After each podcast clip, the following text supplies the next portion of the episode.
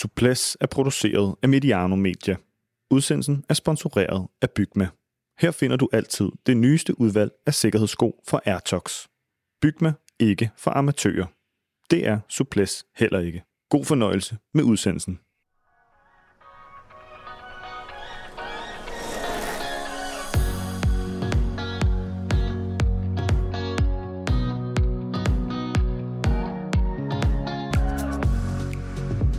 Tour de France er forbi. Jordi Møs har vundet på Champs-Élysées, og Jonas Vingegaard, han var hurtigt igennem hele rundturen.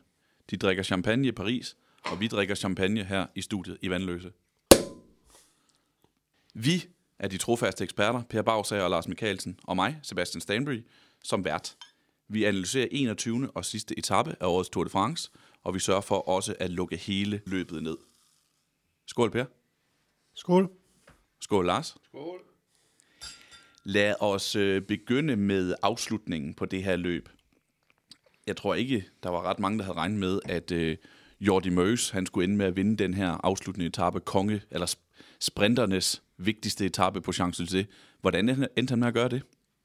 Jamen, øh, det er jo det, man øh, kalder en opportunista øh, på italiensk, øh, som jo næsten i det ordets stavelse fortæller om opportunities. Øh, han, han tog øh, de muligheder, der var, til trods for, at han ikke havde noget øh, lead-out øh, tog eller overhovedet noget hjælp, vil jeg sige. Da jeg kiggede sådan lidt igennem, så der var ikke ret mange, altså, som, som hjalp ham til den sejr. Øh, han, han, øh, han gjorde det, som man blandt sprinter kalder, man surfer lidt bag de der forskellige hjul, der nu er, og de der forskellige øh, tog, der er. Og så må man sige, at, at, øh, at den her gang, der, der lykkedes han jo til perfektionisme, selvom det måske kun drejede sig om et par centimeter. Ja, det gjorde det jo. Det kunne vi jo se på, øh, det kunne vi jo se på målfotoet, som der skulle til endnu en gang for at afgøre den her etape, som vi også i øvrigt så med Mohoric og, og Kasper Askren forleden. Hvad, øh, jeg tror, jeg sad i hvert fald adskillige gange, da vi sad og så den her afslutning og sagde, det bliver Jasper Philipsen, det bliver Jasper Philipsen, det bliver Jasper Philipsen. Det gjorde det ikke. Hvad gik der galt for manden i den grønne trøje? Ja, men hvad gik der galt? Altså, han kom ikke først over stregen. Øh, men nej, hør nu en gang. Altså, han havde jo endnu en gang øh, et fantastisk opbakning fra sit Alpecin, øh, det König-hold, som, øh, som har en Sylvain Dillier, der øh, inden øh, de sidste 700 meter lige ud, altså tager føringen hen over plads til La Concorde, øh, øh, svinger ind med 700 meter igen, tager spidsen og, og kører med alt, hvad han har, indtil han ikke kan mere. Og så bliver han afløst af en Mathieu van der Poel, der, der, der starter en spurt, ligesom vi har set øh, Mathieu van der Poel øh, gøre før. Mathieu van der Poel havde allerede orienteret sig på Place de La Concorde, når han nu havde Jasper Philipsen med på jul. Og, øh, og da, da Mathieu ikke kan mere, der mangler der altså mindre end 250 meter. Så, så Jasper havde det perfekte lead-out. Og øh, hvis jeg skal pege på en, øh, en mulig årsag til, at han ikke lykkes, altså, så er det underlaget. Jamen, det, det er et svært underlag at køre på, og man øh, kan jo se især i, øh, i den langsomme gengivelse, øh, hvor svært øh, rytterne har for, ved at få rigtig øh, traktion.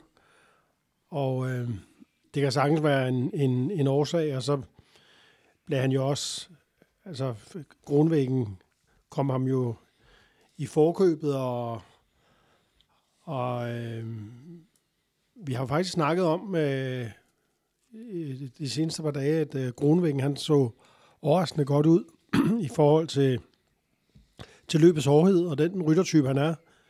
Og øh, jeg tror også, det har været med til at gøre, at Gronvæggen han kunne køre den spurt, han gjorde, øh, som så ikke var god nok. Og øh, øh, fordi uh, at Møs, han kom jo bagfra i, øh, ja, han kom jo helt ned fra Mads Slipstrøm, og, og øh, vandt med nogle få centimeter, men, men jeg vil sige, at øh, det står helt fast, at Philipsen, Philipsen han kørt øh, langt fra sin bedste spurt i den her tur. Så, så det var ikke øh, bare fordi andre var hurtigere, han var også øh, mindre god, end han har været andre gange. det er et relativt ærgerligt tidspunkt at vælge at køre en, øh, en, en sløjspurt øh, på, på 21. etape på, på Champs-Élysées. Mads Pedersen, han bliver nummer 4. Hvad kunne ham og Little Trek have gjort anderledes for at, øh, at være, at have opnået en endnu bedre placering? Øh, bevaret måske lidt mere is i maven, øh, fordi vi ser dem allerede med godt og vel en omgang igen. Det vil sige en omgang af 6,8 km. Og allerede da de kører ind på Plads de la Concorde øh, med, med en omgang plus 700 meter igen, ja, 800 meter igen, øh, der har vi jo øh, Skelmose i front, og, og Alex Kirst, som jo har normalt været en af de folk, som har skulle lancere ham klar til at tage over. Og der, der vil jeg sige, de ender en, i en position, så de bliver nødt til at jagte øh, de sidste angreb ind, og, og øh, til trods for, at, at de så får sig en, måske en anelse lille puster, øh, når de har været op og vinde ved Agtig Triumf, øh, og, og kører nedad igen, jamen så bliver det jo bare virvar i stedet for, fordi der sidder vi og ser det her sammen, og ser, hvordan Mads han egentlig, Mads P. bliver øh, bokset lidt inden, og må slippe tråd et par gange nedad, og ikke rigtig, altså alle vil jo frem, altså det siger sig selv. Og der så vi ikke et lille trick som et, et, et hold, det synes jeg ikke. Hvad siger du, Per? Nej, men jeg, jeg synes også, det gik lidt galt for dem, og, og øh, jeg synes, man kunne se det allerede, øh, da, da Kirs gik frem, og der var 2,5 kilometer hjem, og der kun var øh, støjven tilbage bag ved ham. Det var allerede, øh, altså kunne man ligesom forudse, at, at, at Mads ville løbe tør for folk, øh, fordi de havde spidsen jo. Og, øh, og jeg synes, en af grundene til, at, at, at at det kom dertil, var måske også, at, øh, at, at efter min mening tog øh, uh, Træk, uh, øh, Little Træk for meget ansvar uh, uh, for at køre de udbrud ind, som var på, på sidste omgang, hvor jeg synes, uh, at, uh, at storfavoritten, Philipsen og Alpecin, de slap meget nemt fra at være storfavoritter, fordi normalt vil jeg sige, at, at dem, der har størst chance for at vinde, de må også have det største, den største interesse i at, at hente dem, der kører væk. Men der, der synes jeg, at Lille Trick, de to øh, rigeligt med ansvar, og derfor var de lidt tynde i manchetterne de sidste øh, to og en halv kilometer. Og, øh, og det endte jo også sådan, at, at det ikke var, som det plejer at være, øh, Jasper Støjven, der, der kørte en rigtig lead out for Mads. Han blev placeret øh, sådan for sig selv. Han må klare sig selv, og, og så tabte han en, en øh, positionskamp til Grunvæggen om at få Philipsens hjul, hvor han fik øh, en del vind, som er meget, meget skidt at få øh, på det tidspunkt, hvor det er lige før, man skal åbne spurten. Eller den var, den var jo næsten åbnet. Øh, Van der Poel havde jo øh, kørt, øh, øh, lanceret sit lead out.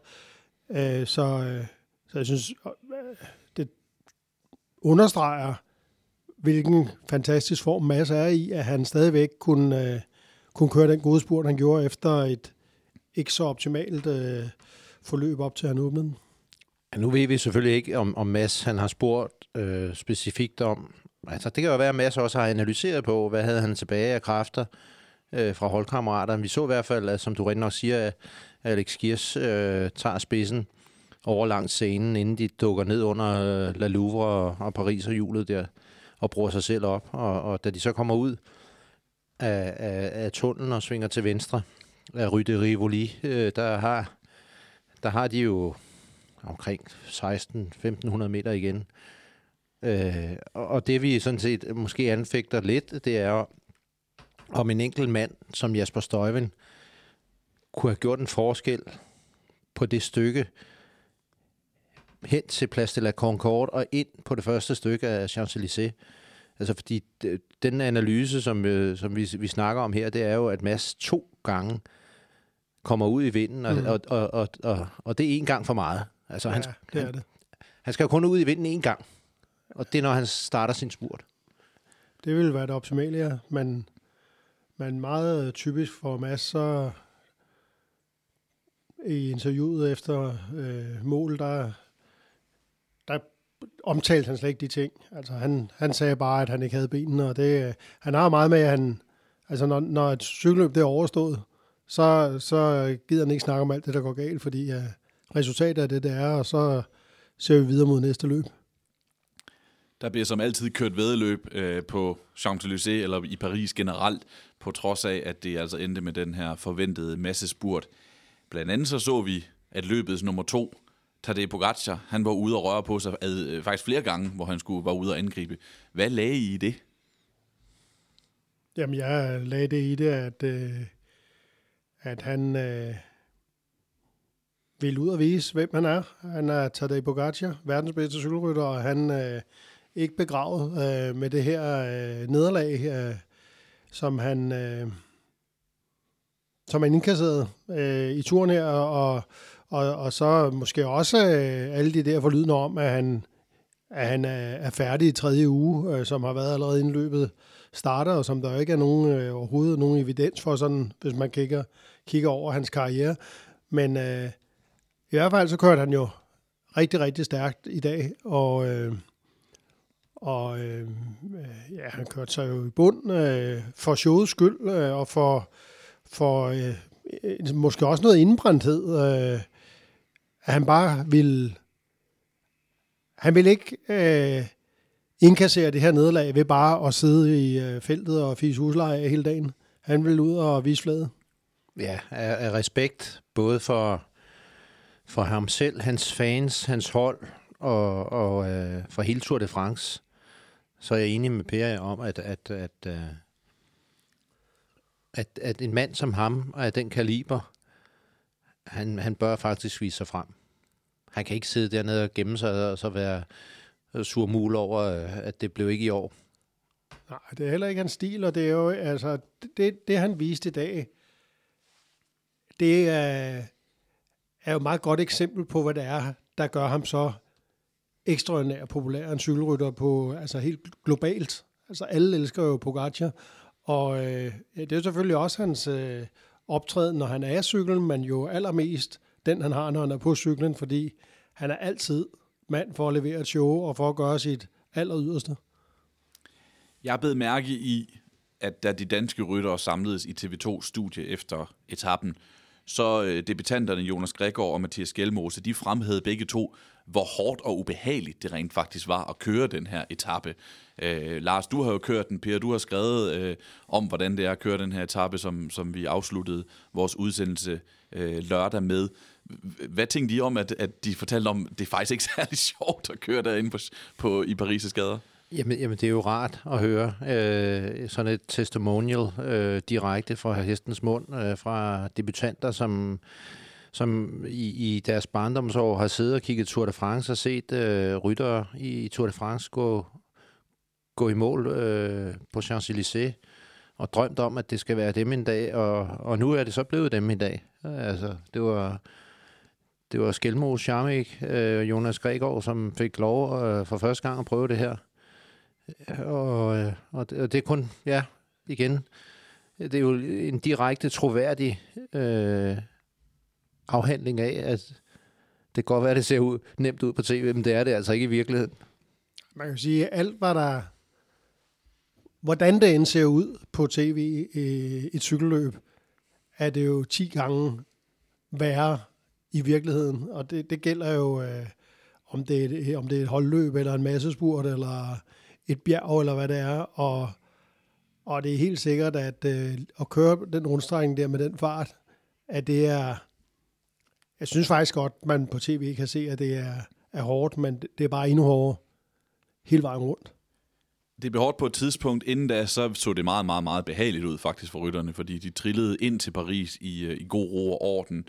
Øh, og vi så de her vanlige billeder med, at de forskellige nationaliteter var fremme og blive fotograferet sammen. Vi så trøjerne køre, vi så nogle af holdene blive fotograferet sammen og sådan noget. Var der noget, eller hvad blev I mærke i fra, fra den her paradekørsel øh, ind til Paris? Ja, jeg har ikke sådan... Altså, jeg synes jo, at, øh, at det er sådan meget rituelt, det hele. Øhm, der bliver lavet lidt sjov med, med, med Kampenart, der, der stikker af, og, og øh, øh Mads P. og Skelmose, der leger, at de kører bakkespurt eller bjergspurt, og, og der, der er noget spas og lidt øh, sådan overgivethed over, at, at pinslerne, de er over, øh, næsten i hvert fald. Altså, det er jo sådan til at overskue den der time, hvor det skal gå ondt, men, men der er jo, der er jo, man kan jo tydeligt se på rytterne, at, øh, at de er lettet og føler sig fri. Og øhm, øhm, men ellers synes jeg ikke, der er meget beret om, fordi der sker jo ikke noget, fordi de kører meget langsomt øh, hele vejen. Ja, men man kan jo sige, øh, som en lille øh, anekdote til 2023-udgaven, så blev 21. etape, den første etape, øh, sådan rigtig, hvor at de fik tid til hinanden og sidde og snakke øh, fra kilometer 0 og derudad. Det synes jeg er en rigtig god pointe, faktisk. Øh, det har jeg ikke lige tænkt over, men der er du helt ret i, at, at det har været et, et år, hvor der ikke har været mulighed for det. Der var lige den ene etape, jeg mener, det var da de kørte til øh, motorbanen i Nogaro, hvor der ikke var nogen, der angreb hele dagen, men det er så også den eneste etape, hvor der ikke har været kørt fra skolegården. Så, øh, så det er rigtigt. Hvad med billederne inden for Paris, hvor, hvor vi jo ser, at de kører gennem øh, øh, gårdspladsen på Louvre, og vi ser Eiffeltårnet hele tiden, vi ser Triumfbuen hele tiden. Gør, gør det noget ved, at, at løbet slutter derinde med den her prægtige by i, som, som kulisse?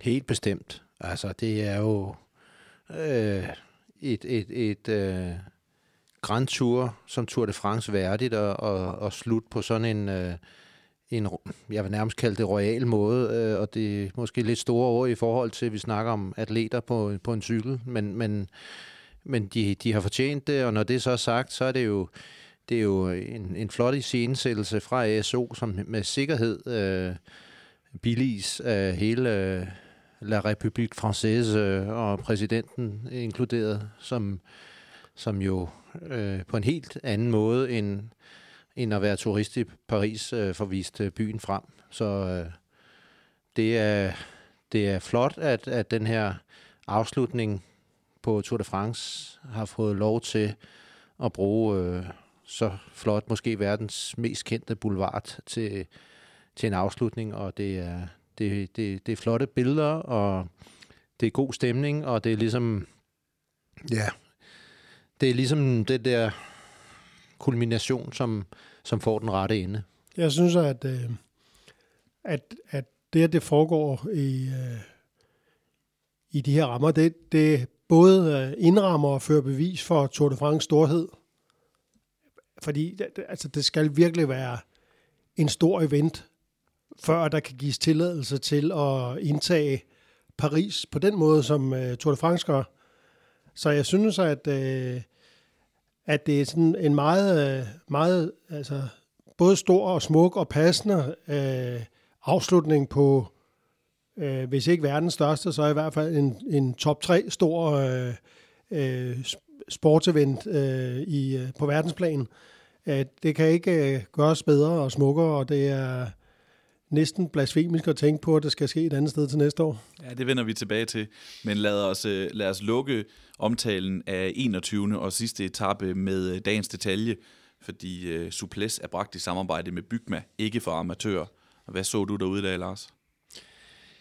Jamen, øh, en, en, en detalje, som, øh, som jeg har valgt øh, fra den 21. etape, den øh, henleder opmærksomheden på noget meget cykelteknisk øh, materiel, og øh, et hvert håndværk har jo brug for det rigtige materiale og rigtige værktøj. Og i det her tilfælde, øh, så er det sådan en, en, en, en observation, som øh, glæder en øh, cykelhistoriker som mig, øh, og helt sikkert også som Per Bagsager. Og det er øh, for nogen måske banalt og svært at forstå, men det, det, øh, det drejer sig om Jumbo Visma, men ikke kun Jumbo Vismas cykler. Der er faktisk flere i blandt feltets 150 tilbageværende ryttere, som efter har fulgt en trend om at skal have deres øh, bremsegreb drejet ind ad, for at det skulle være mere aerodynamisk, så man stille og roligt gået tilbage til det traditionelle, og øh, det er jo kunst for øjet, øh, hvorimod at, øh, at den der øh, underlige idé om, at man skulle dreje bremsegrebene ind mod midten, altså det er jo lidt en øjebæ, skal vi ikke sige det, Per? Jeg synes heller ikke, det ser pænt ud. Men altså det, du mener fremhæver detaljen, det er, at, at Jumbo Visma ikke gør det.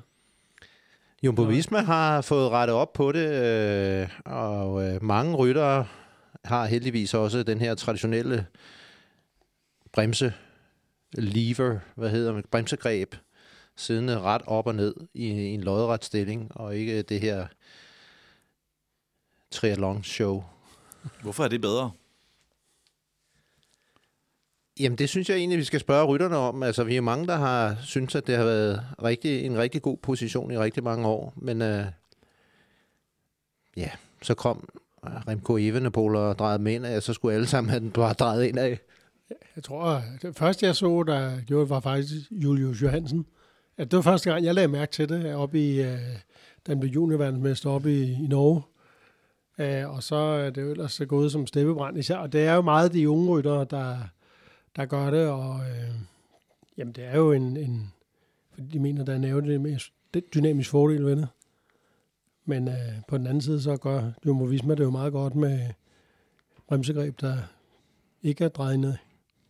Ja, men det er også, altså, vi havde en, en, øh, en hollandsk cykelrytter, der hedder, jeg husker ikke hans øh, fornavn, om det er Johan van Skip, som også kører seksdagsløb, som jo faktisk øh, spekulerede i at at få produceret et, øh, et, et styr fremprin ude i et, hvor at, øh, de her bremsegreb var integreret, så det øh, blev forlænget. Altså, det blev stort set, det er derfor, jeg siger triathlon. Altså, det blev stort set en aerodynamisk øh, position, som mindede om, at man sad som en, en triatlet, bare med armene, i stedet for samlet ind imod centrum, så sad de ude i styrets bredde.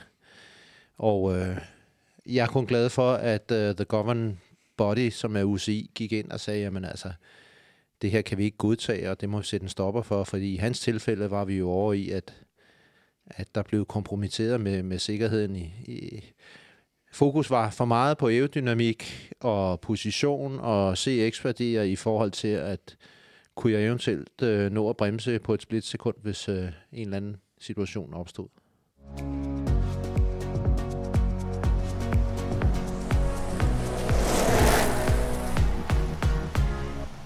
Byggebranchen er ikke for amatører. De stigende dokumentationskrav har gjort det mere komplekst at være håndværker. Hos Bygme hjælper de håndværkerne med dokumentationen, så de kan koncentrere sig om deres kunder. Så om det er dokumentationen til kvalitetssikring, vedligeholdelse eller bæredygtighed, har Bygme samlet det hele i deres dokumentationsplatform Profdoc. Det er nemt og helt gratis for dig som professionel kunde. Fortsat god fornøjelse med udsendelsen.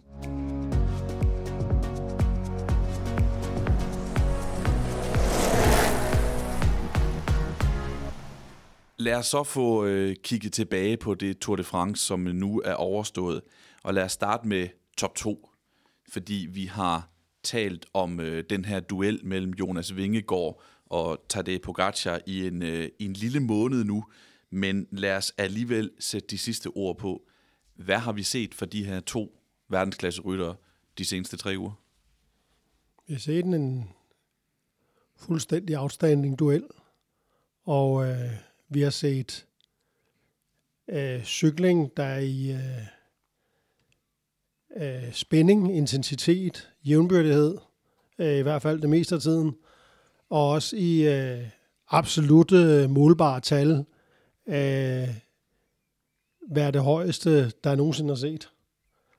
Og, øh, og det er selvfølgelig også det, der, der, der sådan har, har øh, fået nogen til at, at spørge ind til, om det kan virkelig være rigtigt og, og så videre, men, men altså, øh, det har vi været inde på før, men, men jeg vil bare sige, at øh, vi har at gøre med altså, to forskellige rytter, hvor, hvor, hvor Jonas Vingegaard, han er for tiden den bedste øh, Grand Tour-rytter i verden, og Pogacar er sådan generelt set den bedste cykelrytter i verden, og kan også inden, altså han er det jo på mange felter, men kan også inden for den her disciplin øh, matche øh, Vingegård omtrent, og altså vi er jo nødt til at, man kan jo ikke se bort fra Pogacars øh, forberedelser, som øh, han brækkede hånden den 23. april, og kom først på landvejen den 25.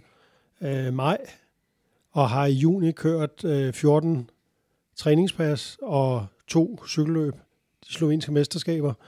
Så han er jo kommet øh, til, en, en, øh, til turen med meget sparsom forberedelse i forhold til Jonas Vingård, som vi jo hører har arbejdet målrettet og uden ophold i syv måneder på at komme i bedst mulig tilstand hertil. Så, så øh, det, med det vil jeg egentlig bare sige, jeg vil ikke tage noget som helst fra Jonas. Jeg vil bare sige, at øh, det, det, det ligger jo ikke øh, givet, at det er jo ikke givet, at vi får det samme resultat næste år. Øh, og øh, øh, for, Jonas, for Jonas vedkommende, øh, som nu vinder øh, for to år i træk, hvilket øh, jeg nærmest mener må være den største danske sportspræstation nogensinde, der er det jo enormt meget værd øh, for hans sejr og hans storhed, at det er Pogacar, han øh, har battlet med i de her tre uger. Og øh, øh, det tror jeg også, han selv synes. Øh, og jeg synes i hvert fald, at, at øh, sådan hele, alle, der interesserer for cykelsport, de øh, fornemmer jeg, synes, de har været øh, oplevet en meget, meget stor udgave af turen. Måske altså en af de allerstørste nogensinde. Hvordan har du set det, Lars, som, øh, som cykelfan, men måske i højere grad som sportsdirektør, den her duel mellem de to? Jamen, jeg hylder den øh, rivalitet, den duel øh, og, og, og den kamp, og, og ligesom man hører både øh, Jonas Vingård og Tadej Pogacar sige, at, at de hylder egentlig også hinanden, fordi at det er jo øh, det, det, det, det skaber spænding, om, som jeg snakker snakket om før, har tidligere Tour de France-vinder jo også øh, brugt netop den her rivalitet igennem tiderne til at, at motivere sig selv. Øh, det modsatte billede vil jo altså ikke øh, tjene den samme øh, gejst hos øh, hverken ryttere eller hold eller tv-broadcaster, øh, hvis, hvis, hvis kun en af dem stillede op. Øh, så havde vi jo et helt andet skue, som, øh, som, som ja, så ser vi, øh, hvis Pogacar ikke havde meldt sig klar, så havde vi set formentlig en Jonas Vingegaard, øh, vil jeg tro, kunne vinde sit andet Tour de France alligevel. Øh, det er jo ikke sagt med et stort lighedstegn, men, men det havde været noget andet, der skulle skabe spændingen. Mm. Og øh, jeg kan kun hylde, og er meget enig med Per om, at det her er måske igennem tiderne øh, den største bedrift, en, en dansk øh, atlet har, har foretaget. To Tour de France sejre back to back, og vi ved ikke, om det er den sidste.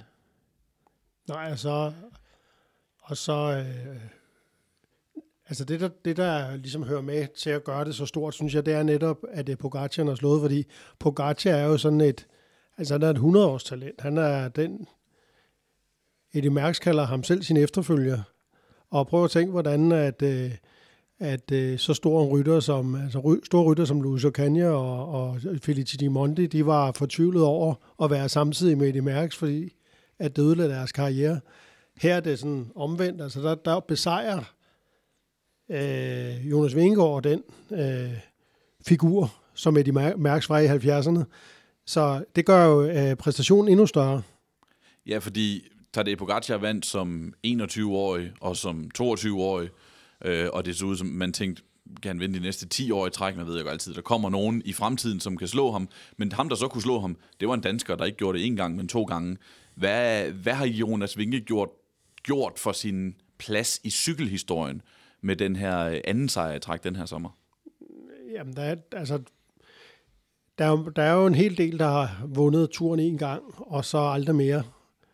Øh, så snart du vinder den to gange, og ovenikøber to gange i træk, så træder du ind i en anden liga.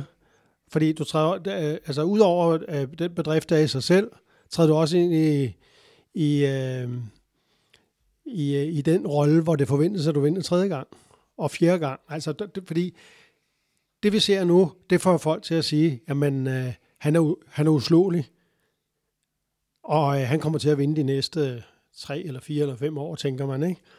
Og det er jo langt fra sikkert, det sker. Men, men, men det er bare den historik, han, han træder ind i nu. Det er, det er den forventning, han, øh, han, han vil møde, og også øh, den forventning, han, hans hold vil have, og som han formentlig også selv vil have.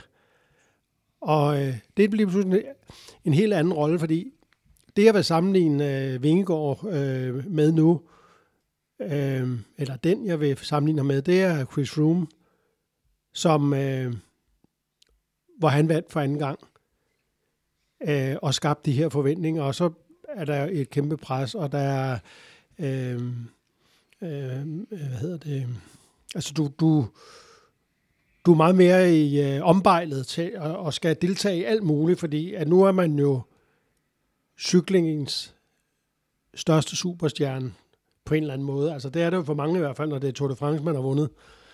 Og, øh, og så kommer der også øh, nogle andre pres. Det tror jeg så, Vingegaard, han er rigtig god til at håndtere, fordi han, han ikke interesserer sig så meget for, omgiv altså for, for, for øh, alle mulige andres forventninger til ham. Men, men det er stadigvæk et pres. Men, men, men som direkte svar på dit spørgsmål, så er han bare trådt ind på den rigtig, rigtig store, store scene i, øh, på legendernes øh, øh, øverste hylde. Skal vi lige pege på tre årsager til, at han så rent faktisk har gjort det? Hvad, øh, hvad blev årsagen til, at Jonas Vingegaard han vandt det her Tour de France? Tre årsager til, at han tog duellen frem for Tadej Pogacar.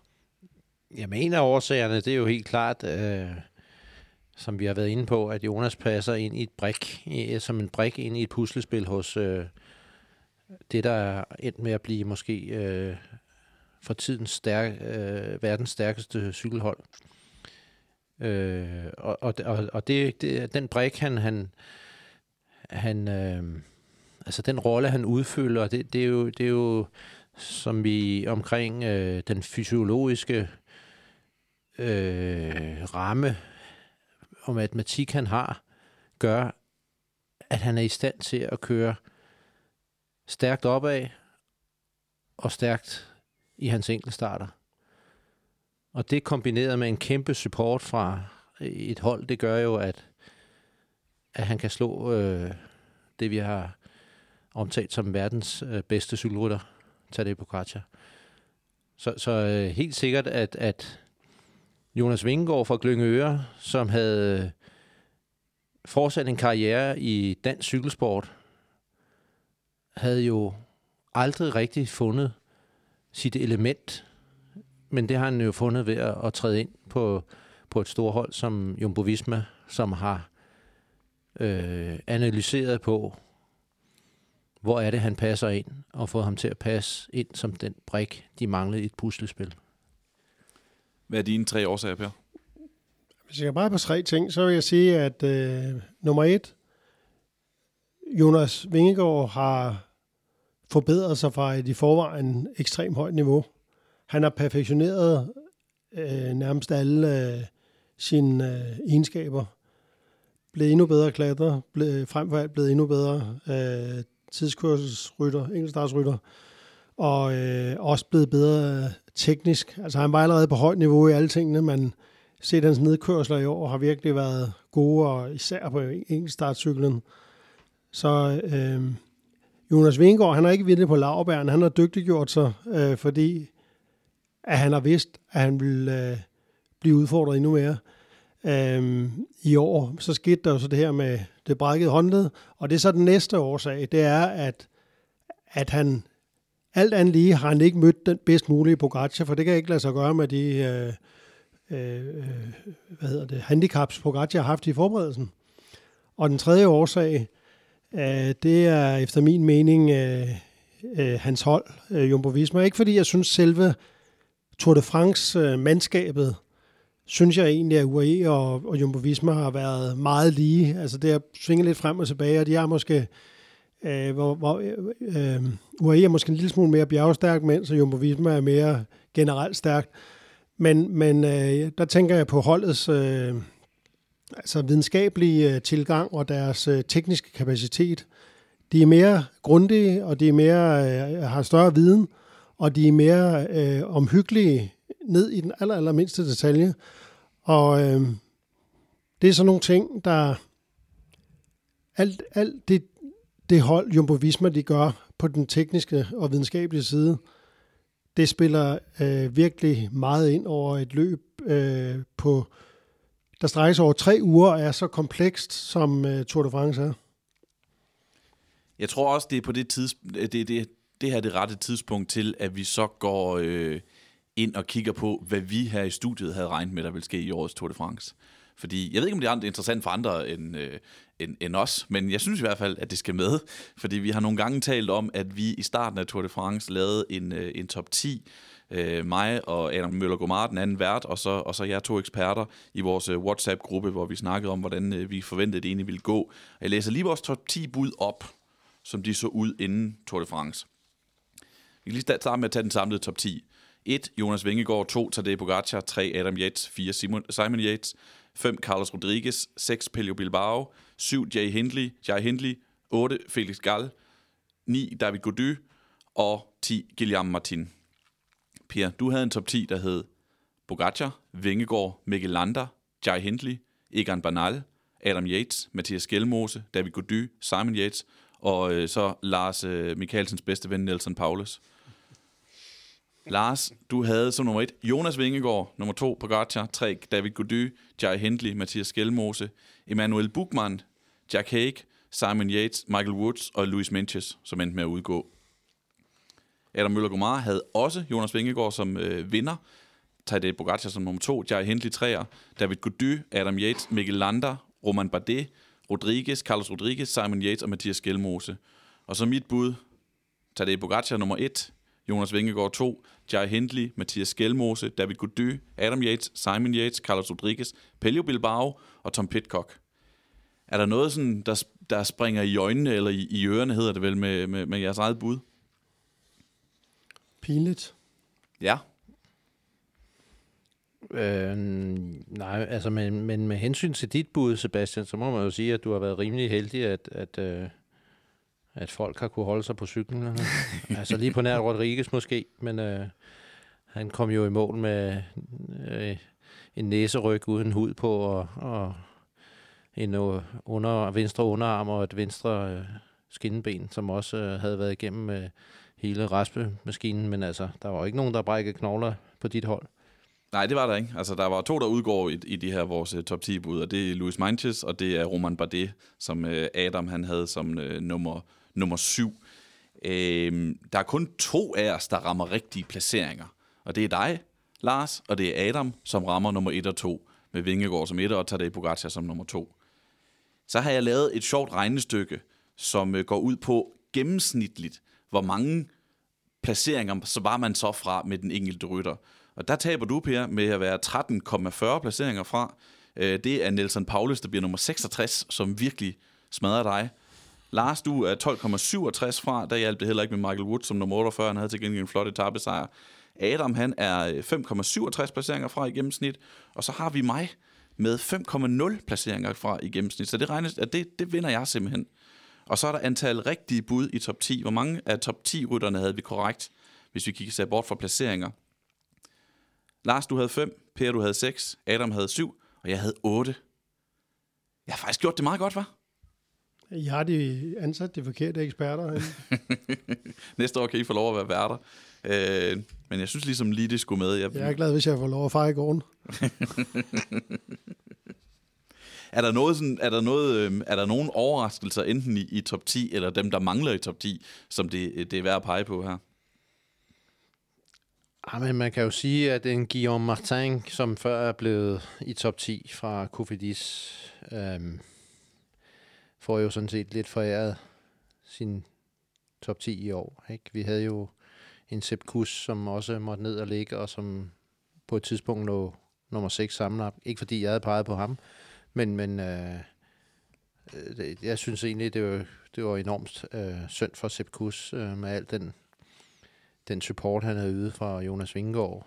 Øh, det svarer jo lidt til Pogacars øh, højre hånd, Adam Yates, og Tadej Pogacar bliver, som øh, vi ved, nummer to, og Adam Yates nummer tre. Ja, der, der havde jeg godt øh, kunne unde Sepp Kuss øh, den der top 10. Vi har snakket om, at det har været et, øh, et rigtig, rigtig godt Tour de France øh, flere gange, og det har vi primært talt om i kraft af den her fremragende øh, duel om, om vinder. Øh, om at blive den samlede vinder. Hvordan synes I, Tour de, France, Tour de France har været, hvis vi ser bort fra, fra top 2-duellen? Ja, det har jo været mega hårdt, altså. Det har jo været... Jeg har skrevet med nogle af rytterne i, i feltet, og det er, jo, det er jo lige før, de ikke har energi til at, til at svare tilbage på en besked, altså andet end, at øh, det går utrolig stærkt. Hvorfor blev det så hårdt? Fordi de kørte stærkt. Altså, Jamen, altså, det bliver jo lige så hårdt, som rytterne gør det til. Øh, og så vil jeg sige, at, at det er jo... Jeg tror, Per vil give mig ret i, når jeg siger, at det hænger jo også sammen med ASO's i gåsøjen formåen. For nogen vil nok synes, det er en formåen at, at lægge en rute, som i, i, i så høj en grad fremmer den rivalitet, som alle ønsker at se for det har jo helt sikkert været en medvirkende faktor til, at der er blevet kørt så hårdt. Der har jo været for de to øh, rivaler, den duel, de har skulle udspille sig, har jo øh, hver dag, at, at, at de er gået ombord i menuen, så har der været muligheder. Ja, de har også skiftet til øh, Jumbo Visma UAE og lægge, altså sådan virkelig lægge et hårdt pres på, øh, på hele dage, som har været et helvede på jord for alle andre ryttere og, og øh, i nogen udstrækning også for dem selv. Og så har det også været det faktum, at, at der er designet en rute til øh, netop at få den her duel mellem to øh, ekstraordinære bjergryttere. Og det vil sige, at der har været få andre etapper, øh, altså til, til etappejæger. Altså der har været de der øh, fire og fem sprinteretapper. Og så øh, har der ikke været ret meget tilbage til, til de andre. Derfor er der en stor desperation når så de dage kommer, og så, øh, jamen, så, så slås de jo som vilde dyr for at, øh, at komme afsted i det, det, det, det rigtige udbrud, og det presser jo bare farten i vejret hele dagen. Altså, vi har været inde på det før, og, og min liste for øh, 3-4 dage siden, at den er, den er stadig intakt. Altså, hold, som, som, som ikke har kommet til fad og fået en etapsejr, øh, ja, der er de første 10. Det er jo ret mange, altså, præste forhåbninger. Ja, det er det. Vi så Tadej Pogacar angribe på aller, aller første etape, øh, og vi så, øh, vi så ham jo også angribe på aller, aller sidste etape. Men altså, da, da jeg var barn, så den første uge i Tour de France, det var sådan noget, hvor man bare kørte ud af flad vej, og så øh, skulle øh, øh Erik Sabel og Mario Cipollini fordele etappesejren mellem dem. Har I kunne lide det her med, at der er simpelthen blevet kørt vedløb om klassementet fra første etape? Ja, for helvede. Altså, jeg er virkelig... Jeg kan ikke minde, at jeg har været så godt underholdt. Øh, men man har altid som, som, som eks-cykelrytter, har man dog en lille medfølelse for, øh, for rytterne, fordi man, man kan godt forestille sig, hvis du er en selv, der, var, der sad der i feltet, så ville det ikke være sjovt.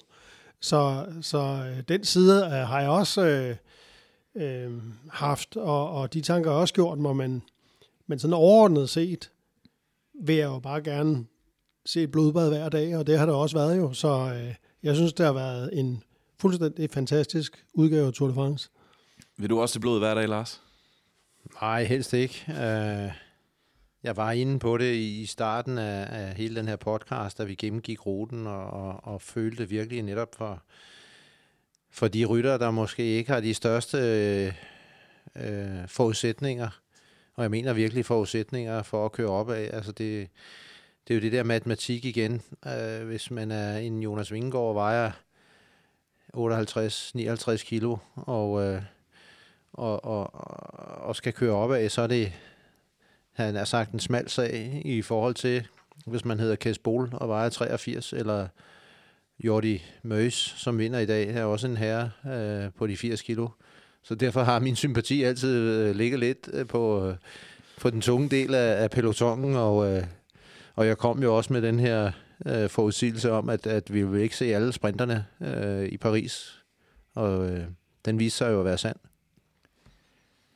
Det er måske en meget god overgang til øh, at snakke lidt om de øjeblikke, vi vil huske fra, fra, fra årets Tour de France. Et af de øjeblikke, jeg, øjeblik, jeg vil blandt andet huske, det er øh, historiens største sprinter, Mark Cavendish, som inden, øh, mens han jagtede sin 35. etape sejr i Tour de France, må udgå med et brækket kravben, og billedet af ham, der sidder øh, nedtrykt i, øh, i en bil på vej øh, ud af Tour de France og på vej ud af Tour de France-karrieren. Det er sådan et øjeblik, jeg vil, vil huske. Men er der øjeblikke i sådan øh, øh, enkelte øjeblik, I vil huske fra årets løb? Ja, altså... Jeg synes jo... For mig, det, det, det det stærkeste øjeblik, det var jo, da, da Pogacar sagde, I'm gonna, I'm dead. Altså, det, det, det, det, det, det er sådan en, et øjeblik, øh, jeg formentlig aldrig vil glemme. Og øh, øh, jeg synes, der er mange store øh, sådan, øh, øjeblikke, der, der, der kommer til at, at, at sidde fast i rendingen. Der var øh, øh, Vingegaards øh, angreb på den første bjergetap på Marie Blanc, og der var i høj grad øh, dagen efter, hvor Tourmalet og, og altså slaget mellem, altså hvor Jumbo Visma satte alt ind på at knække Pogacar, og, og så Jonas fik ham i nakken på den sidste stigning, var også en, en meget, meget mindeværdig dag. Pyttedum var meget mindeværdig, og, og øh, enkeltstarten, Vingegaards enkeltstart, var jo sådan noget, hvor, man, hvor, hvor jeg vil sige, at jeg aldrig har set noget lignende. Øhm, det, det er nok de øh, største, øh, de mest memorable øjeblikke for, for mig. Ja, og sådan på en bred front, og, og øh, nu er vi jo til trods for et, et, et fransk navn, Suples, øh, et dansk podcast, så må vi jo nok sige, at den, den danske indsats øh, på tværs af alle de 11 deltagere har jo altså været solid, kan man sige, for ikke at bruge alt for mange superlativer. Øh, vi har brugt øh, tid og hyldet, synes jeg, Jonas nok, men, men øh, Kasper Askren, der kommer tilbage øh, og vinder en etape, insisterende efter halvanden år, om ikke ude i mørket, men øh, med besværligheder. Og så dagen efter næsten gør det igen. Øh, det var i hvert fald en stærk oplevelse. Og så har vi jo endnu en gang øh, tangeret sidste års øh, rekord med en samlet sejr i Tour de France. Hør en gang. En samlet sejr i Tour de France. Og tre etappesejre. Ja, det har været et, en, en, en stor, endnu en stor dansk overgang. Og ikke, jeg synes, ikke man kun skal tælle det i, øh, i sejre, men jeg skal også tælle det i, i sådan i, i synlighed og kørsel, hvor at, øh, jeg synes, øh, altså sådan en mand som Jonas Gregor er virkelig øh, imponeret ved at, at være så synlig på så mange hårde etapper, som han har været. Og så øh, har øh, øh, Mathias Gjelmos og Mads Pedersen har jo været øh, nogle af løbets allermest øh, synlige og mest øh, kompetente rytter øh, i, øh, i en så hård udgave som denne her. Og øh, øh, det er ja. dem, du kalder øh, den dynamiske duo, eller hvad er det nu, du kalder dem? Batman og Robin. Åh oh, ja. det, det, de, de, men de kaldes jo så også den dynamiske duo. Men der er jo sådan lidt, der er jo sådan lidt makkerskab, lidt par over dem. Og de er meget, meget, øh, meget krigsløsende og meget effektive. Ja, det, mest, det minder sådan lidt om, øh, om øh, to øh, håndværkere ude på en opgave, ikke? At der er der er Svenden og læredrengen. Jo, det er sådan, og de, de, øh, de hisser hinanden op, og, øh, og det er bare rigtig godt at se på, synes jeg. Øh, men de har virkelig været gode i det her løb, og, og selvom, nu skal jeg forsvare min top 10-mand, Skelmose, der er jo ikke kommet i top 10, men... Han var vores allesammens top 10-mand, skal men, det siges. Men, men jeg synes, at, at sværhedsgraden af mange af de op, opgaver, han har løst, øh, har været så stor, så, så, så han faktisk har været mere synlig end, end visse rytter, der er ind i top 10. Ej, ah, men det vil jeg give dig 100% ret i. Altså, når man tænker over, at det her er verdens største scene inden for professionel cykelsport, Grand Tour sammenhæng, og at de her store mandskaber bygger øh, deres økonomiske budgetter op over rytterlønninger, bare for at tage, tage den parallel, altså, så har han jo været, han har udvist en, en uh, han har udfoldet sig på en måde, som, som svarer til fem gange det, han bliver betalt for. Mm. Og det er der altså rytter på andre hold, der bliver betalt, og ikke leverer samme kvalitet. Helt enig. Ja, og så, nu siger du, at man ikke kun skal måle det i, i sejre, Per, men selv hvis vi ser bort fra, fra den danske samlede sejr, så er det altså Tour de France et løb, hvor Danmark ikke vandt en etappesejr. Fra Nicky Sørensen vandt i 2009, og så til Magnus Kort vandt i 2018. Og i år har Danmark vundet tre etappesejre, og det er faktisk måske lidt i underkanten af, hvad det kunne være blevet til, fordi der har også været et par øh, nær ved næsten oplevelser til, til danske Det var et ryttere. spørgsmål om centimeter. Ja, I. Ja. i flere tilfælde faktisk. Det har det, og, øh, og så har vi også haft altså, øh, Søren Krav, som har været en stor, øh, øh, spillet en stor rolle i øh, Jasper Philipsens fire sejre, har jo også været en, en, øh, en markant figur i, øh, i forhold til altså i forhold til Philipsens øh, succes, og, øh, og jeg synes, en af de ting, jeg har, be, altså, har, har der har gjort størst indtryk på mig, har været øh, Kasper Esgrens retur til, til, til den absolute top, og øh, øh, der, der, der, jeg tror bare, at man kan forvente sig rigtig meget mere af Kasper Eskren. Det er svært at spå, især om fremtiden, sagde ikke Mads P., men Storm P. engang. Men lad os prøve alligevel, kan vi forvente, at det, det bliver standard, det her med 3-4 etappesejre i, i Tour de France, også til de kommende år til danske ryttere? Ah, det er jo svært at stille forventninger, men, men øh, og så alligevel, så er, du siger det jo næsten i spørgsmålet, altså kvaliteten er pt. så høj blandt danske cykelryttere, øh, og nogle af de 11 danske cykelryttere, der var til start i Tour de France 2023, er jo øh, folk, der er på vej, som ikke har fået foldet hele deres potentiale ud endnu. Så, så der er bestemt, øh, altså der er bestemt grund til at tro på, at, at, at øh, der er afløsninger på vej, så at sige. Ja, altså, men- man kunne jo sagtens have den samme kvalitet af rytter, som vi har haft i år, øh, der kører lige så godt og lige så stærkt, uden der var blevet, det var blevet til nogen etappesejre. Det er jo så tight, der er så mange, der er gode, så der skal også noget, øh, øh, det er forkert at kalde det held, men, men noget medgang til øh, de rigtige steder. Så, så øh, men altså, ja, der er ingen tvivl om, at danske cykelrytter kommer til at, at sådan afsætte et markant aftryk på, øh, på øh, turen og, og alle andre store løb øh, i i øh, år frem i tiden. Lars, du kaldte øh, Tour de France for, for verdens største scene øh, i cykelsporten.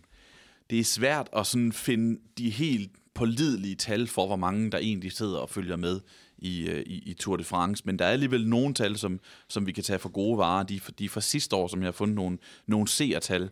I gennemsnit så var der 4 millioner, der så med på hver etape i, i Tour de France i, i, Frankrig. I Tyskland 1,2 millioner, som i øvrigt var en stigning fra, øh, på 9,8 procent for året før. 60.000 tilskuere, øh, 60.000 tv-seere i Norge på hver etape. I Danmark, som er en af de sådan, mål på indbyggertal største øh, Tour de France-magneter, 685.000 øh, seere i Danmark, hvilket var det bedste siden 1997. Måske havde noget med at gøre med, at den dansker vandt. Øh, og så ifølge Tour de France selv, så så tv-serierne i Europa til sammen 400 millioner timer Tour de France i 2022. Jeg ved, du har en pointe omkring det her med, hvor stort et cykelløb det, det egentlig er, som, øh, som vi har siddet og set de seneste, de seneste tre uger. Ja, men, men jeg husker ikke øh, tallet nøjagtigt, men jeg mener, at der i på verdensplan er 190 lande, der modtager broadcasting, altså tv-signaler. Og det er øh, ja, globalt, det vil sige all around the world. Det vil sige, at der er jo øh, der er australier, som, øh, som øh, skal stå tidligt op eller gå sent i seng, øh, hvordan de nu gør det, øh, for, for, at, for at følge med. Og, og lige sådan er der jo øh, øh, hele den kolumbi, kolumbianske cykelmasse, for at bare tage et sydamerikansk land, som, som følger med. Øh, og der er jo, altså, det bliver jo bredt ud. Det kan godt være, at der i, i, i, i nogle lande rundt omkring i verden er sportsgrene, som er mere kendt. Øh, og nu tænker jeg eksempelvis på Amerika, som jo har Super Bowl og NFL og hvad de nu har af forskellige ting, som de synes er helt fantastiske, og som vi ikke kan forstå. Og det, altså, cykelsporten er også øh, populær i, i, øh, i USA, men slet ikke i, i den grad, som vi ser i nogle af de andre lande. Og øh, når det så er sagt, så, så er det jo øh, den der globale øh, bevågenhed er jo meget større, og, og jeg øh, har jo irriteret dig lidt, Sebastian, omkring øh, nogle ting, jeg har fundet på nettet, og, og, og øh, om de står til trone, ved jeg ikke, men, men øh, du påstår, det ikke er rigtigt, og jeg har ikke haft mulighed for at kontrollere det på nogen måder, men, men øh, det, der florerer i hvert fald øh, nogle tal, øh, som siger, at Tour de France meget overraskende er det sportsevent across all sports, altså på tværs af alle sportsgrene, som har flest øh, personer, der følger med i globalt set. Og vi snakker om 3,5 milliarder personer. Så kommer VM i fodbold, og øh, de er lige hælende med 3,3 milliarder. Så kommer VM i cricket på tredjepladsen med 2,6 milliarder, og så kommer sommer-OL på fjerdepladsen, bare for at tage de første fire. Er det rigtigt? Jeg vil sige, de, de tal er be, altså behæftet med en vis øh, fejlværdi. Jeg tror ikke, man skal nødvendigvis tage den for gode varer, men der er rigtig, rigtig mange mennesker verden over, der, der ser med i Tour de France. Nå, men man, man kan jo sige, at, at, at derfor så er der jo, øh, som vi også selv har lagt mærke til, jo en, en, en, et fokus på, på rytterne, på, på deres materiel, øh, på deres sponsorer, på øh, deres øh, partnerskaber.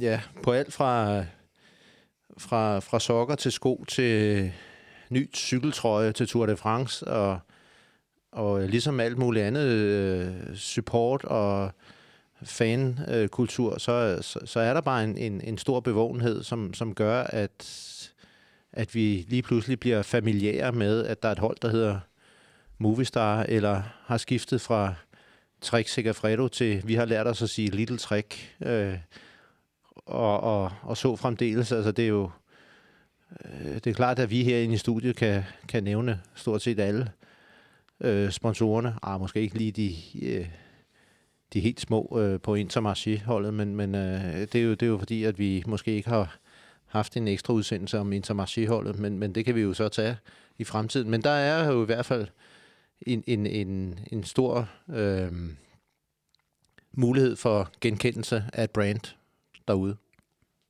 Det kan man jo så tage som en, en opfordring, hvis man sidder derude med nogle øh, millioner kroner, man ikke ved, hvad man skal bruge til, og, øh, og kunne tænke sig at sponsorere et cykelhold. Lad os slutte med at kigge lidt på fremtiden. Tour de France 2024. Det første Tour de France, som ikke slutter i byernes by, La Ville Lumière. Paris er i gang med at gøre sig klar til, til OL i, på det tidspunkt, så øh, det slutter med en enkeltstart fra Monaco til Nice i 2024. Hvem vinder Tour de France i 2024? Skal jeg vide, hvem der stiller op? Nå, men nu skyder vi fra hoften her på, på dagen for sidste etape i 2023. Jamen, øh, hvis jeg skal våge pelsen, så vil jeg sige Jonas Vingegaard igen. Jeg siger, at så er det Pogacar igen. Det er jo et rigtig godt bud, at, øh, at de to kommer, kommer til at køre om det. Jonas Vingegaard stod på podiet og, og sagde, at han håbede at se både Pogacar og Adam Yates køre mod ham igen om, om et års tid. Hvem, lad os spørge på en anden måde, så hvem kan udfordre dem om et år? Hvem, hvem er det, man skal holde øje med som, som up-and-coming ryttere? Der er vel kun sådan lige til at få øje på, der har de samme tal, altså som kan de samme ting, kører de samme vat over lige så mange minutter, øh, er vel Remco Evenepoel, som formodes at stille op til næste år. Øh, og jeg havde egentlig gået med en forestilling om, at, øh, at ASO, som jo godt kan lide at, at skabe rammerne for et spændende opgør, at de havde, øh, at de næste år ville øh, lægge nogle flere enkeltstartskilometer ind, øh, også nogle flade nogen for at og, øh, også give øh, Evenepoel noget til hans øh, favoritdisciplin. Men jeg forestiller mig måske, efter han har set Vingegaards øh, enkeltstart i år, at, at, at han ikke længere kan føle sig lige så sikker på at, at have en overhånd der. Og så kan det jo lige pludselig vendes til, at, at det er Pogacar, der trækker det kort strå, hvis der bliver for meget enkeltstart, hvis øh, vel at mærke, at han ikke forbedrer sig, og, og, øh, og Vingegaard øh, kan køre lige så stærkt igen. Men øh, øh, overall vil jeg sige, at alle hold, og især UAE, som nok troede, at de havde hentet ind på Jumbo Vismas øh, videnskabelige øh, forspring, at de har fundet ud af i år, det har de ikke. At Jumbo Visma har flyttet sig nøjagtigt lige så meget fremad, som de selv har gjort, og at hullet deroppe, det er stadigvæk lige stort. Ja, og så kan man jo så sige, at øh, Jumbo Visma på den anden side har set øh, nok godt er klar over, at de kan ikke hvile på laverbærene. Øh, vi så, vi har set de sidste to år øh, en Sepp Kuss være den eneste reelle bjergrytter, som Jumbo Visma har, og som så bliver lidt, sat lidt ud af spillet her til aller, aller sidst, og kan ikke hjælpe til på sidste etape, grundet styrt. Hvorimod at, at øh, uh, UAE jo har Adam Yates, som er solid, til trods for hans sjove kørestil, men det kan vi altid grine af, ikke Per? Men uh, nu snakker vi om positioneringen på cyklen. Han kører flot på cykel og stærk på cykel. Uh, men de har jo Rafael Maika, som er lige så solid, uh, hvor som så har indtaget en rolle, som er... Man kan sige, at, at UAE har jo sådan set som du var inde på, og som vi har set på nogle af etaperne, altså flere resistente, når det, når det er i høje bjerge. Mm-hmm. Og der, der øh, tænker jeg tilbage på, på netop det her med at hvile på laverbærene. Ja, altså, hvis jeg var i øh, Jumbo Visma, så ville jeg også sikre mig ikke kun at, at fortsætte med de solide kræfter, de har, men også øh, få kørt nogle andre unge øh, klatrere i stilling. Mm. Men jeg synes også, at jeg gerne lige vil sige, at nu når sækken den er snørret, og, og øh, Jumbo Visma det er de store triumfatorer, så øh, har jeg hørt det øh, siges i dag, at de har gjort alt rigtigt. Det er alt, der er gået efter deres plan, og øh, de har øh, skrevet det ned i vinter, og øh, hver eneste dag det er gået nøjagtigt, som, som de har villet. Øh, men det er jo en, øh, en tilpasning til, til, til, til øh, øh, resultatet, fordi det er jo ikke rigtigt. Øh, sådan har det jo ikke været. Øh, allerede i, øh, på Tourmalet-etappen, der satte de jo alt ind på at knække Pogacar hele dagen og med hele holdet, og endte med at tage, øh, få ham i nakken og, og, og tabe pænt med tid. Der har været øh, Pytte Dumme, hvor Vingegaard selv indløbet sagde, at det var en af de fire etapper, han havde sat kryds ved, hvor at øh, Pogacar også tog tid for ham. Og så var der etappen til... Øh, øh, Mont Blanc, hvor de, nej, hvad var det for en, de brugte øh, hele holdet også? Øh, men der var i hvert fald en dag, hvor, det, hvor, Jum, hvor Vingegaard, han endte med, ved kilometerporten med, med fire uger i, tror jeg, isoleret. Så, øh, så det er jo ikke alt, øh, der er gået efter Jumbo Vismas plan. Det er ikke sandt, øh, og UAE har gjort øh, rigtig, rigtig godt på mange etaper og forsvaret sig glimrende og også angrebet glimrende. Men det er bare, altså min, min konklusion er bare, at Jumbo Visma på mange flere parametre er forberedte på alt, også på, når det går galt, hvad de så skal gøre. Øh, både når, mens det går galt, og hvad de skal gøre næste dag. Så, øh, så det er den forskel i øh, omhyggelighed, der på det lange bane over tre uger gør en forskel. Er I glade for, at Tour de France er færdig, eller havde været klar på en uge eller to mere?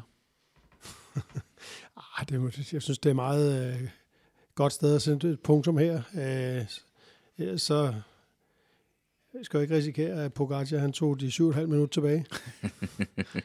Nej, det kan godt være, at vi ikke har trådt i pedalerne øh, på samme måde, og alle de 21 dage, som øh, rytterne har gjort i Tour de France. Øh, men øh, jeg synes, at når man tænker over, at det er et sportevent, der var tre uger, øh, og tænker lidt over det igen, så er det nok nu. Så er det nok. Også, øh, altså, os, der har lavet podcast, har jo været hver eneste dag, hviledag inklusive, og, og været forpligtet til at se cykelløb fra midt, det ville vi have gjort alligevel, set cykelløbet, og så herind og lave podcast bagefter, men vi trænger også til en hviledag nu. Jamen så lad os sætte punktummet. Lad os sige uh, tillykke til Jonas Vingegaard med at have vundet Tour de France 2023, og lad os sige tak til jer to for at I har været med til at lave suples øh, hver dag. Det har været en fornøjelse. Det har været en meget stor fornøjelse. Ja, det har det bestemt. Det har været herligt. Og tak til alle de andre gæster, der vi har haft med i løbet af den her Tour de France. Jakob Stalin, Rasmus Novak Franklin, Stanis Elsborg, Lars Vave, Lars Nybo, Esben Schøring, Peter Møller Christensen, Martin Toft Madsen og ikke mindst min medvært Adam Møller Gomar. Tak til vores partner Bygma. Bygma har været med hele vejen i det års Tour de France, og det har været en fornøjelse, for Bygma er ikke for amatører. Og ikke mindst tak til alle jer, der har lyttet med. Vi håber, at vi ikke er færdige med at sende suples til jer.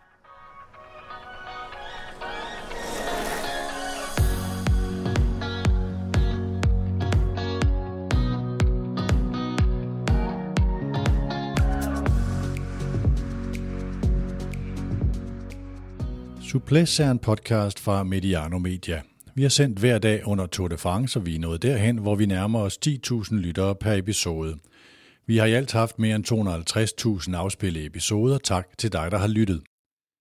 Vi siger tak til Bygma, der gjorde det hele muligt. Bygma, ikke for amatører.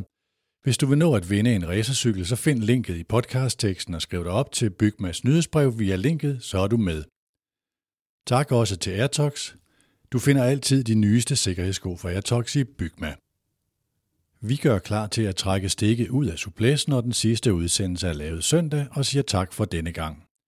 Hvis din virksomhed gerne vil høre mere om suplæs, og I gerne vil være dem, der synes, vi skal fortsætte med at lave udsendelser, for eksempel en gang om ugen, så skriv til os på kontakt mediano.nu. Vi har også syntes, det var sjovt at lave suplæs, og vi vil sådan set gerne fortsætte, det kan godt være, at det først bliver til turen næste år, men hvis vi finder en partner, der vil stå bag dette format det kommende år, så tager vi gerne den dialog. Tak fordi du valgte Suples.